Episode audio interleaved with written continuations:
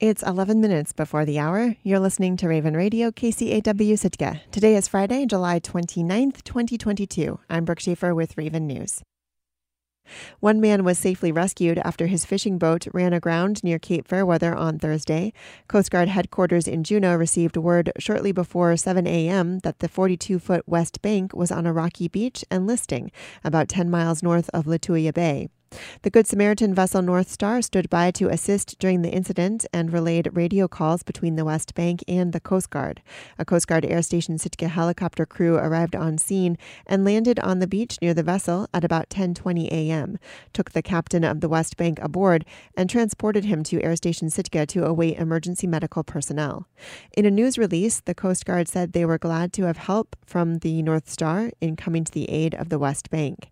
Ensign Max Carfagno, the command duty officer, stated that we are grateful to the Good Samaritan vessel that stayed on scene to assist with communications with the West Bank. The cause of the incident is under investigation. No details about weather conditions or sea state were immediately available. The West Bank is home ported in Juneau and registered in the troll, gillnet, and longline fisheries. The threshold to close down Lincoln Street to traffic is rising again. Beginning on August 1st, Lincoln Street will only close when Sitka's projected cruise passenger count is 5,000 or higher. The city raised the threshold from 3,000 to 4,000 actual passengers in mid June. At the time, City Administrator John Leach told the Assembly that they would close the street based on actual passenger counts, not the projected capacity of ships that call to Sitka. But at Tuesday night's meeting, Leach said figuring out exactly how many passengers passengers were aboard the boats proved challenging. Since then, we've learned that ships uh, consider their passenger counts proprietary, and we're having a difficult time obtaining passenger counts prior to their arrival. We've also learned that since passenger counts were difficult to obtain, that our team's been using historical counts to estimate the next. They were using previous weeks to estimate the next week uh, on on the numbers arriving. With booking rates hovering around 70 to 80 percent, Leach said that meant that on a few occasions, the city may have closed Lincoln Street when fewer than 4,000 passengers were in town. At this new threshold and with the booking rates we've been experiencing, I can relative I can be relatively certain that at least 3,500 to 4,000 actual passengers will be in Sitka, which should more than justify a closure of Lincoln Street to meet the intent of the short-term tourism plan. The change begins on August 1st. The new threshold will cut the number of closure days by nine, and there will be no more Lincoln Street closures after September 15th. Sitka Superior Court Judge Jude Pate is in the running to become a member of Alaska's Supreme Court. The Alaska Judicial on Monday announced the names of the seven candidates for the state's highest court. Pate is the only candidate from Southeast Alaska for the five member panel, which currently has no members from this region. He was appointed by Governor Bill Walker to the bench in 2018 after serving years as a public defender. Among the other seven candidates is Dani Crosby, a Superior Court judge in Anchorage. Crosby was raised in Sitka, graduated from high school here, but has spent her legal career as an attorney and judge in South Central. She was one of three finalists for an appointment to the High Court last year. Although the governor makes the final selection to the court, the Alaska Judicial Council itself is nonpartisan. After a series of surveys, interviews, and public hearings, the Council will meet in mid November to pick a list of finalists eligible for the position. As reported in the Alaska Beacon, in addition to the judges Pate and Crosby, the pool of seven candidates includes Kotzebue Superior Court Judge Paul Roetman, who has applied for Supreme Court vacancies in 2016, 2020, and 2021. State attorneys Margaret Patton Walsh and Kate Demarest are also among the seven applicants for the High Court. Both are considered to be among the top litigation attorneys at the Alaska Department of Law. Patton Walsh has applied twice previously for a Supreme Court vacancy. Demarest was a finalist to become a judge in the Anchorage Superior Court, but was not selected. Two of the seven applicants are working in private practice. Aimee Oravec of Fairbanks is the general counsel for Doyon Utilities. Holly Wells of Anchorage is an attorney at Birch, Horton, Bittner, and Cherot and has repeatedly argued cases in front of the Alaska Supreme Court, including the recent cases involving legislative redistricting. The candidates are seeking to replace Chief Justice Daniel Winfree, who will retire after reaching the state's constitutionally mandated retirement age. All seven will be the subject of a statewide Bar Association survey through August 26th, and Alaska attorneys will be asked to rate each candidate's skills, ability, and fairness. The public can also comment on the candidates via email. You can find a link on our website, kcaw.org.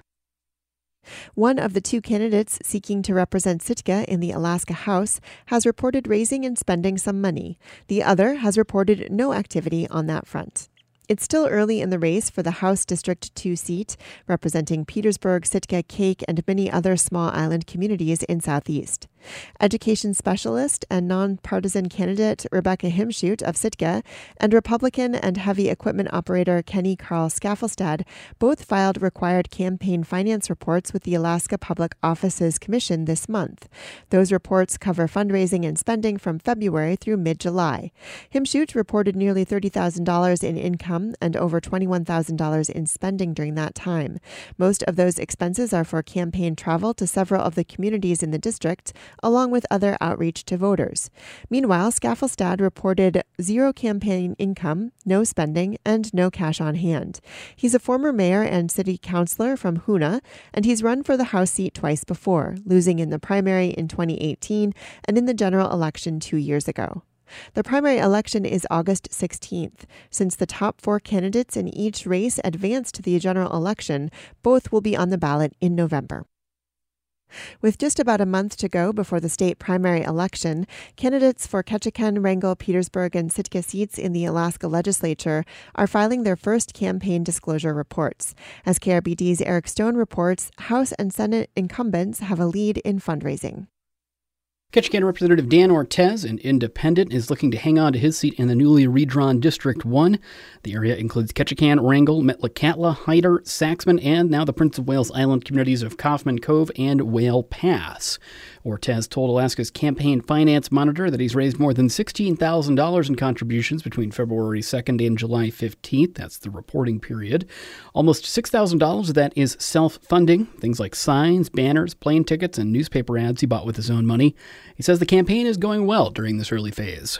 I'm encouraged. It sounds I'm not having too much problem at all uh, fundraising, um, and um, and um, so yeah, I'm I'm feeling pretty good about things. I'm feeling like um, I'm not recognizing any up up uh, swell of anti-Ortiz uh, sentiment out there either on social media or anywhere else. So um, I think it's you know I think I'm it's going pretty well.